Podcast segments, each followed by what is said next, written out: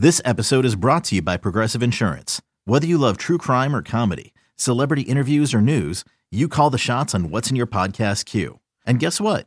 Now you can call them on your auto insurance too with the Name Your Price tool from Progressive.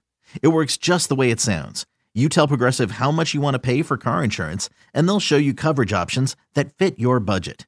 Get your quote today at progressive.com to join the over 28 million drivers who trust Progressive. Progressive Casualty Insurance Company and Affiliates. Price and coverage match limited by state law. It's only a kick, a jump, a block. It's only a serve. It's only a tackle, a run. It's only for the fans. After all, it's only pressure. You got this. Adidas.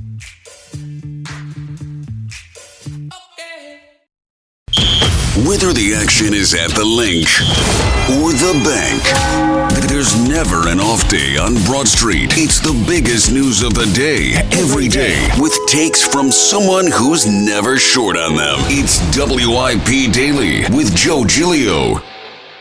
Welcome on in, WIP Daily. Joe Giglio with you, reacting to another Eagles victory, 2 0 now, 34 28 over the Minnesota Vikings on Thursday Night Football. A lot to get into. Tucker will join me in a few minutes. Of course, Appreciate everyone listening, subscribing, following the podcast. I have a lot of takeaways. I know Tucker does too from the game. Um, you know, I, I, think last last Monday or this past Monday, it's been a crazy week with two games here. We focused more on the negatives and and then kind of got into the positives. Let's do the opposite here because there are some positives here. Obviously, this is not still where they want it to be. I mean, the Eagles. It doesn't look right at two and zero. I think we can all say that. Now, dep- now all of us react differently to that. Depends on how much you care about the style points or the details of 2 and 0. But 2 and 0 is 2 and 0. And as I heard Dick Vermeil say on the WIP morning show as I drove in today to Philadelphia, he said, Well, there's only one 2 0 team in the NFL, and that's the Eagles. And Dick is right about that. He, I mean, obviously, they're the only 2 0 team because they're the only team that played and won two games so far. So let's get into what happened last night. Uh, we'll start with the positives, then get to some stuff they clearly are not where they need to be in. But the positives uh, start, I think, up front on defense, and then we'll get to the offensive side. But they're getting super play from some of these guys up front. I mean, obviously, the two young defensive tackles continue to make plays. Jalen Carter looks like he's a star. He backed up his first game with another productive game. And how about Jordan Davis? You know, I, I was a very big fan of Jordan Davis coming out of Georgia. He was the guy I wanted the Eagles to draft two years ago. And I watched that first year and I was sitting there saying maybe I was wrong because I, you know, I've been wrong about first round picks the Eagles have made over the years. Some guys I've liked a lot and it's been a bust. Some guys I haven't. They've been really good. But I wanted Jordan Davis, and I thought his his combination of physical ability, athleticism, what he did in college, I thought it could translate. I thought it could it could really be a force multiplier on the defense with the numbers game if he controls the run game. And I thought, heck, if he just progresses a little bit of a, a pass rusher and you keep him on the field on third down a little bit, he's worth the pick.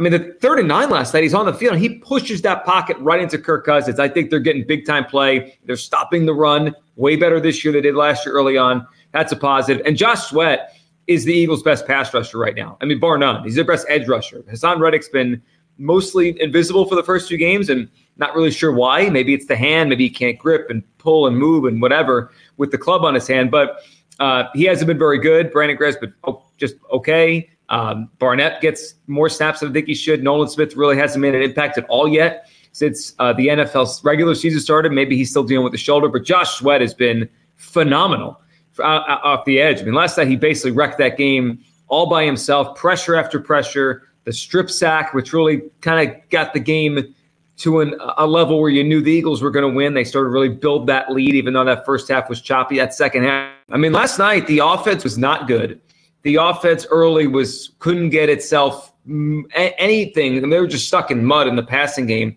But then on that side of the football, to run the football the way they did last night was just remarkable. And D'Andre Swift was really good. I mean, you could tell there was like an extra pep in his step. A local kid coming home didn't get much of an opportunity week one, and then got the opportunity week two. He ran well. And that's one of the best rushing games we've seen from an Eagles back in a long, long time. I think McCoy's the last guy to have that many yards in a game. And the offensive line deserves credit. Swift deserves credit. I, I give Brian Johnson and Nick Sirianni some credit because clearly the pass game is still a very big work in progress, and they came out wanting to throw. and it really wasn't working much. It reminded me of 2021. That This past game has reminded me of 2021 a, uh, a little bit here the first couple weeks, but they leaned on what they could still do well, which is run the football. And I thought last night you saw the difference in talent versus the New England defense and, and Minnesota. They both tried similar things, a lot of zero blitzes, you know, those kind of coverages in the back end that confused Jalen Hurts, and it worked in the passing game a little bit, a little bit. The Eagles did hit some more shot plays in this game compared to week one. The difference was New England had better people up front to stop the run when the Eagles tried to do that. They shut that down too. Minnesota just didn't. And the Eagles realized that that midway through the second quarter, like, screw it, let's just run the football. And then that 16 play drive with 13 runs, run after run after run. And a couple things. One, Swift was a good trade by Howie Roseman. Two, it, it just brings us back. After watching the first two weeks, I just like to everyone out there who wanted Bijan Robinson and wanted to use a top pick on Bijan Robinson, you know, versus the idea of, of what they obviously did, which was get a premium position, a guy like Jalen Carter. Like, just Think about that now. They have Jalen Carter for the next four or five years at a, a relatively very cheap rate, and it looks like he could be a superstar in the NFL. Meanwhile, as we talked about a lot during the draft process, I just think you could put a, a, good back with a pulse back there behind that line of scrimmage, and it will work. The Eagles are going to run for 2,000 yards again this season with a, a variety of backs. And Eh, you know, will it be Swift every week? I mean, people now are going to probably jump on the train that Swift's the lead guy. He's the next McCoy. He's going to be as good as Miles Sanders or better as an Eagle. I, I, I'm not ready to go there yet. We'll see. Swift's had some big games in his career, and for whatever reason, he can't sustain or hasn't sustained or didn't with the Lions. So I, I, today, Swift did a good job, and he deserves credit. But today is about the the scheme, the offensive line, and the the thought process behind how to build a running game here they don't need superstar backs. It's why when the Jonathan Taylor thing pops up again in two or three weeks when he gets back on the field before the trade deadline, no, I, they don't need it. It's why the Bijan thing didn't make sense. No, they don't need it. So the run game last night, phenomenal. Now, the other side of things, of course, is the pass game. And the Eagles' pass game last night, again, was very choppy. Um, I think they adjusted a little bit. It was better later. But Jalen Hurts and Kirk Herbstreit last night really pointed it out well. Just was confused. Didn't seem like he's confident in what he's doing out there. Coverages are confusing him more this year than last year. He's also missing some throws he can make. Um, I don't think he's throwing the football his best. But th- the biggest issue right now is not Jalen Hurts' ability to make throws. It's his his decision making. That, that's become the biggest issue so far. The first couple games of the season. When to run, when to stay in the pocket, where you know where the defense is going to be moving, where he thinks he's going to have an opening. He's not seeing the field particularly well. I mean, that's it's just clear through the first couple games of the season. And there's even been plays where it feels like, all right, so he's choosing to be a little more patient. He's choosing not to force something. He did force something on the interception, but when he does that, and then the pressure comes a little bit, he's either bailing from the pocket or trying to step up, and it just it just feels like this entire passing game is one step behind. They're so good, they're so talented that you know if they have a full game, they should be able to hit a couple shot plays. Last night they hit two shot plays. One went for a touchdown uh, to DeVonta. The other one could have. Hurts underthrew him a little bit, but I watched the replay on that a couple times. He did have some pressure coming like by his legs, so I'm, I'm not. I'm not going to rip him for underthrowing the first one at DeVonta. The second one was his best throw of the season so far. Jordan Hicks bearing down pressure, stood there, knew the hit was coming, and delivered a great ball down the field. So they're going to hit a couple shot plays a game against average or below average defenses. It's just it's a slog. They can't get the pass game where they want it to go. AJ Brown is frustrated, obviously, uh, right now, and and they ha- and this look. The Eagles could win a bunch of games against the Vikings and the Patriots and the Bucks and the Commanders like this, but there's going to be a stretch that's about to start you know, and we'll see if the Rams are for real or if week one was just a really big fluke. But the stretch is either going to start with that Rams game early October or after that Rams game, where they're going to go up against a combination of outstanding defenses and or just complete teams. And the Jets right now, obviously in week, I said be week six, that counts as the outstanding defense. I don't know if they could move the football at all with Zach Wilson, but then it's the Dolphins, who look like a team. I mean, you're to have to score to beat the Dolphins. We saw what they did last week and what they've done with Tua's healthy. Then it's the Commanders again. They could get through that. But then we know the stretch, whether, you know, it's Dallas, it's Kansas City, it's Buffalo, it's the Niners, it's Dallas, it's Seattle. they can't win the majority of those games with the passing game they have now. They just can't. They'll be able to beat the bad teams, and they might be able to get off to a four, five and zero start, maybe six and one.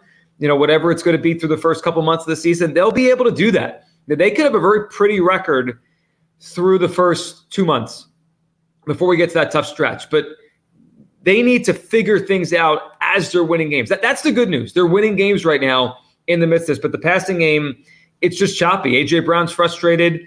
And it just feels like teams have, have figured out a way to slow this thing down. Now it's on the coaches to adjust, and it's on Jalen Hurts to see what is being thrown at him a little bit better because it just feels like he's he's a step behind. Last year they were always a step ahead.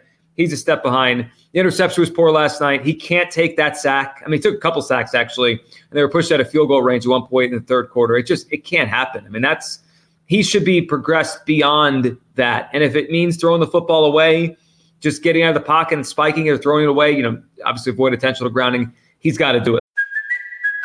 Hey, it's Kaley Cuoco for Priceline. Ready to go to your happy place for a happy price? Well, why didn't you say so? Just download the Priceline app right now and save up to 60% on hotels. So, whether it's Cousin Kevin's Kazoo concert in Kansas City, go Kevin, or Becky's Bachelorette Bash in Bermuda, you never have to miss a trip ever again. So, download the Priceline app today. Your savings are waiting.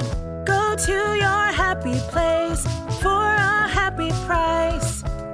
Go to your happy price, Priceline.